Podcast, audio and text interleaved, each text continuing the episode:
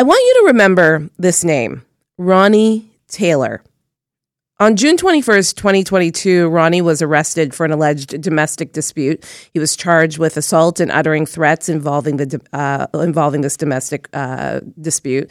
Ronnie has an intellectual disability. While in custody in Bracebridge, he was attacked, being punched several times before his attackers left his cell. Seconds after, in the release security video, Ronnie falls to the floor in an apparent seizure but no one comes to his rescue. Here's Ronnie sharing with an APTN reporter about what happens that night. Saying turn around, and he shoved me, and I put my hands up because I thought he was going to punch me in the face. I remember uh, getting a twitch in my neck, and then everything went black in my eyes, and I couldn't see a thing. And then I don't really remember much. I got up and it was almost like I didn't know what, what, what went on. Who was Ronnie's attacker, Ronnie Taylor's attacker? An OPP officer by the name of Constable Scott Anthony. And this video wasn't supposed to see the light of day until investigative reporter Kenneth Taylor started digging around. Here's what Ronnie had to say to Kenneth about how this attack has impacted his life. I don't leave. I don't like grocery shopping anymore because I'm afraid to go out into the public eye with police being around because I'm afraid that something bad's going to happen to me. What does Ronnie Taylor want now? Let's listen. I think he should go to jail for what he did to me. I said Kenneth Taylor, I mean Kenneth Jackson, is the investigative reporter that covered this story for APTN, the Aboriginal People's Television Network, and he joins me now. Kenneth, thanks for joining me. Happy to be here. Thank you for having me on. How did you first hear about this case?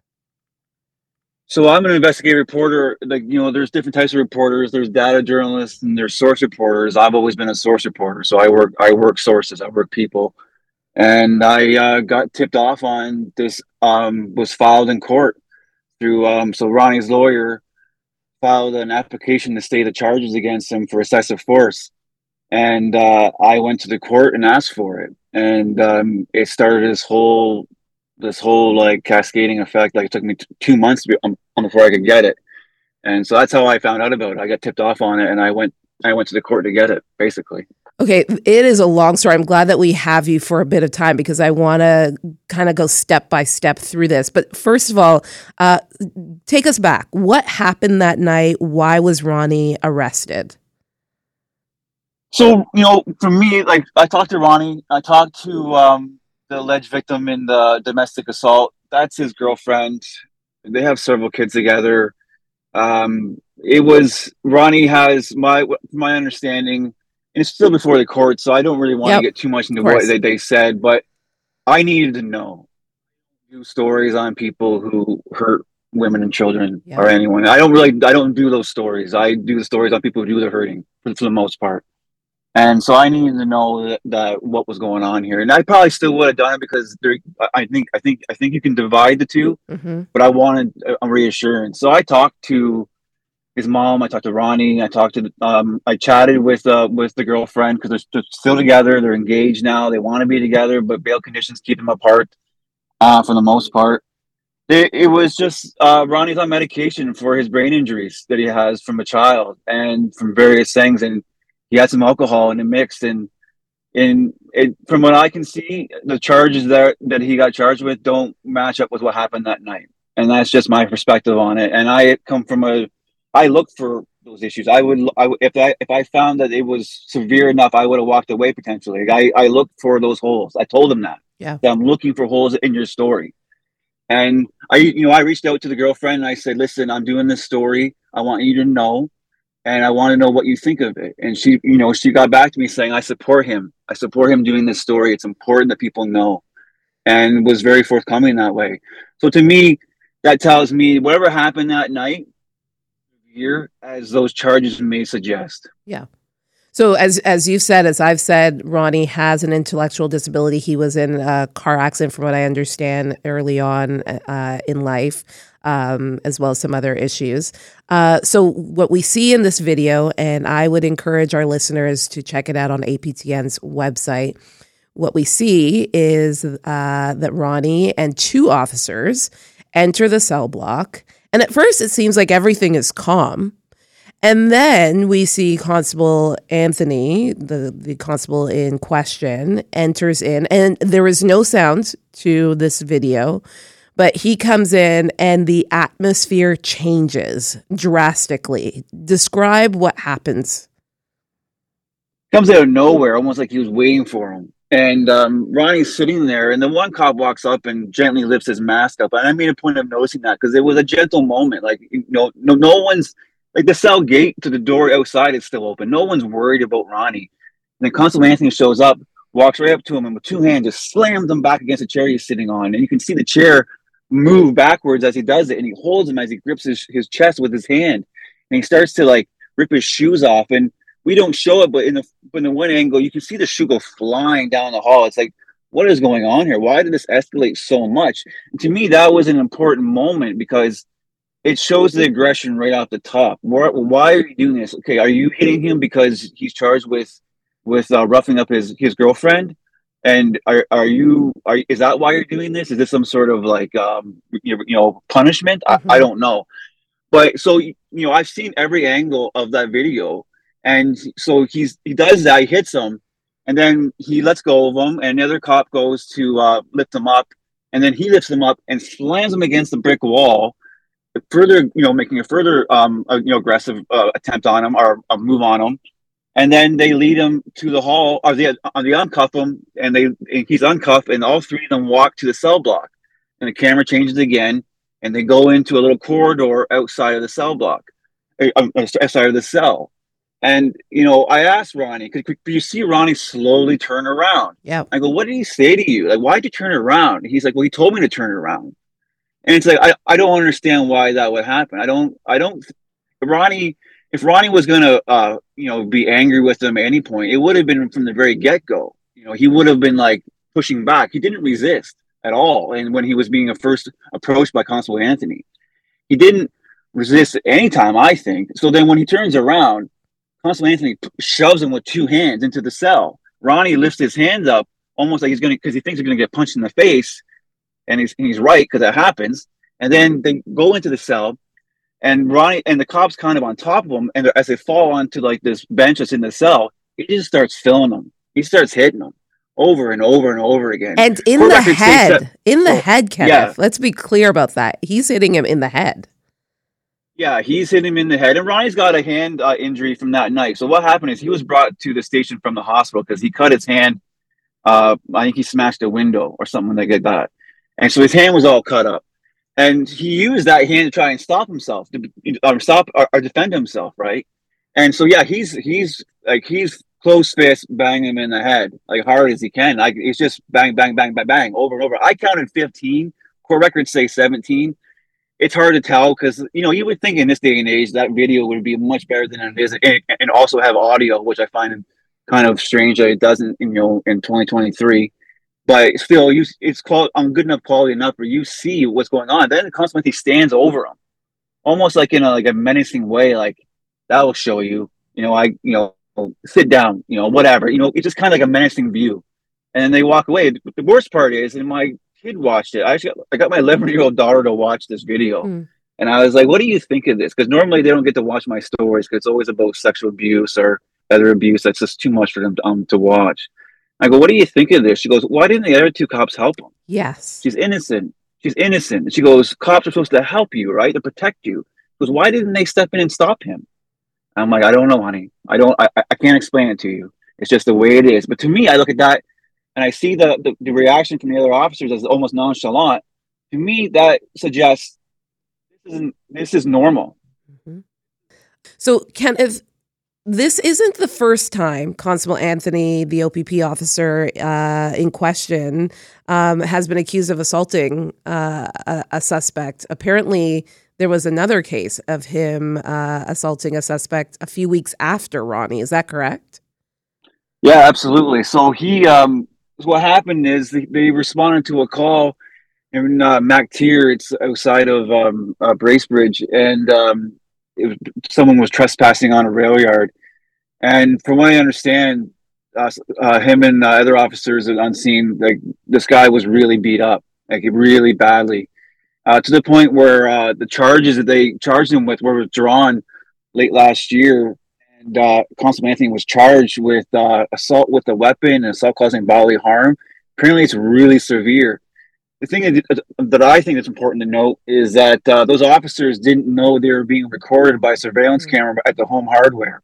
Mm. They had no idea. So they went back to the station, and according to court records, got the story straight. And then uh, a home hardware owner took that video and didn't send it to the OPP. He sent it to the SIU, Special Investigations Unit, directly to them, which I found to be quite extraordinary. And uh, there was a camera involved. The stories were, were not correct. Right. Their stories didn't tell the truth. And this is spoken in open court. And it's important to remember in Ryan's case too, the court was also misled by what will happen that day. According to Constable Anthony's notes, uh, they they got into an altercation outside the cell, and he said, "I exchange empty hand blows until in cell." So that means with no weapon in his hand. Yep. Uh, but he doesn't talk about the 15 or so blows inside the cell. So there's been a track record of misleading the court and these these um, these beatings. And so, Kenneth, what I find interesting is that they would have known that there was a camera in the cell as uh, Constable Anthony was pounding into Ronnie. And yet you had to go jump through hoops to access this video that, uh, uh you know, the SIU didn't even know existed of Ronnie being beaten up in the cell block. Neither did his lawyer. His lawyer asked for it three times over several months. He didn't get it until December of 2022, and somehow the part where Ronnie gets hit was removed hmm. anymore. He didn't. A lawyer didn't get the full version of of what happened in there until April. I believe it was April of 2023 this year. And uh, so, what happened to it? The lawyer never got an explanation. I got one from the OPP who said there was technical issues, whatever that means regardless, that video, I don't think anyone planned. I don't. My personal opinion is I don't think anyone intended anyone to see that video. Mm-hmm. But there was a lawyer, but, but uh, Ryan Taylor's lawyer, Jay Herbert, is really good and refused to back down and push for it. So then I, when I went for it, um, first the courthouse said, "Yeah, you can have it," and I had prepared to get it the next day, and it was going to be put on a USB drive and all that jazz. And then all of a sudden they said, "Nope, you can't have it." and contact um, uh, uh, media relations for uh, for the Ministry of Attorney General in Toronto. And I'm like, what is going on here? MAG never steps involved in court decisions like this. This isn't this isn't this isn't on.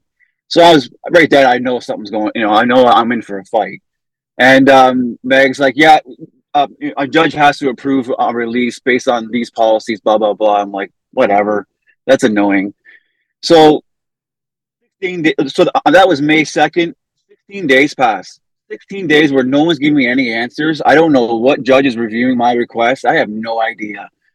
And I, uh, I, I'm getting frustrated. And I think there's interference happening here because, you know, I've been doing this a long time. This is pretty extraordinary step for MAG to step in. I mean, not to get these off of what I think is public records. And then I get a letter from uh, Justice E.A. Carlton advising me to file for a hearing, file an application for a hearing. And I was like, what does that even mean? Like, he goes, file form one or form two, whatever criminal thing that means. Like, bizarro world, right? I'm not a lawyer, even though I know courts all right, but still. So I ended up asking around. I asked the courts for help doing that. No one will give me any help, even though the courts are there to, for the public, not for the judges and lawyers only. It's there for us. So I figured out how to do it. I end up ser- personally serving the Crown defense as I was advised to by Carlton. I do all that stuff. I file the application.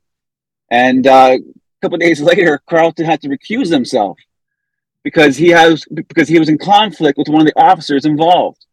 Wow. My question is, and I said this in open court, uh, I said, why didn't Carlton know that that he was in conflict when he made that decision, sending me down this long road of a hearing and arguing, blah blah blah, when he could have just approved the release in chambers? No one could answer that question. And so, when you eventually got that video, What did you think when you saw it, Kenneth?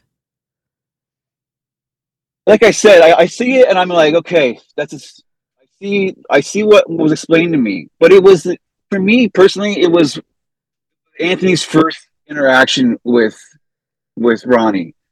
That it was it, it, that that to me that explains everything. The first initial walk up and just bang. Because, because why? Why are you doing this? You try and teach him a lesson? I don't. That's not your job. Your job is to make an arrest, lay the charge, and move him to, a jail.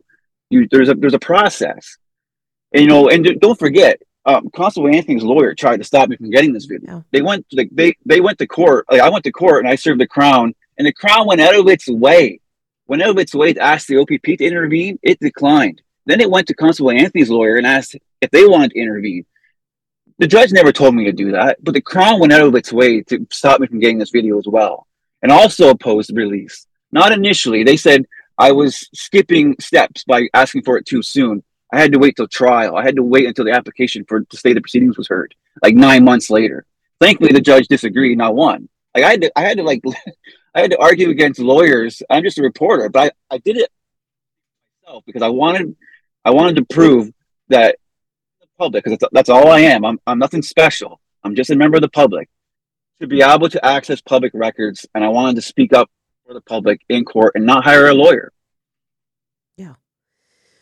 Let's go back to the question that we asked before the break. There are two other officers that are in that video as well who are standing there. At one point, one is kind of holding down Ronnie's legs as Constable Anthony pounds into this young man who's already been arrested and charged for uh, you know this domestic dispute that he's been a part of that earlier that evening.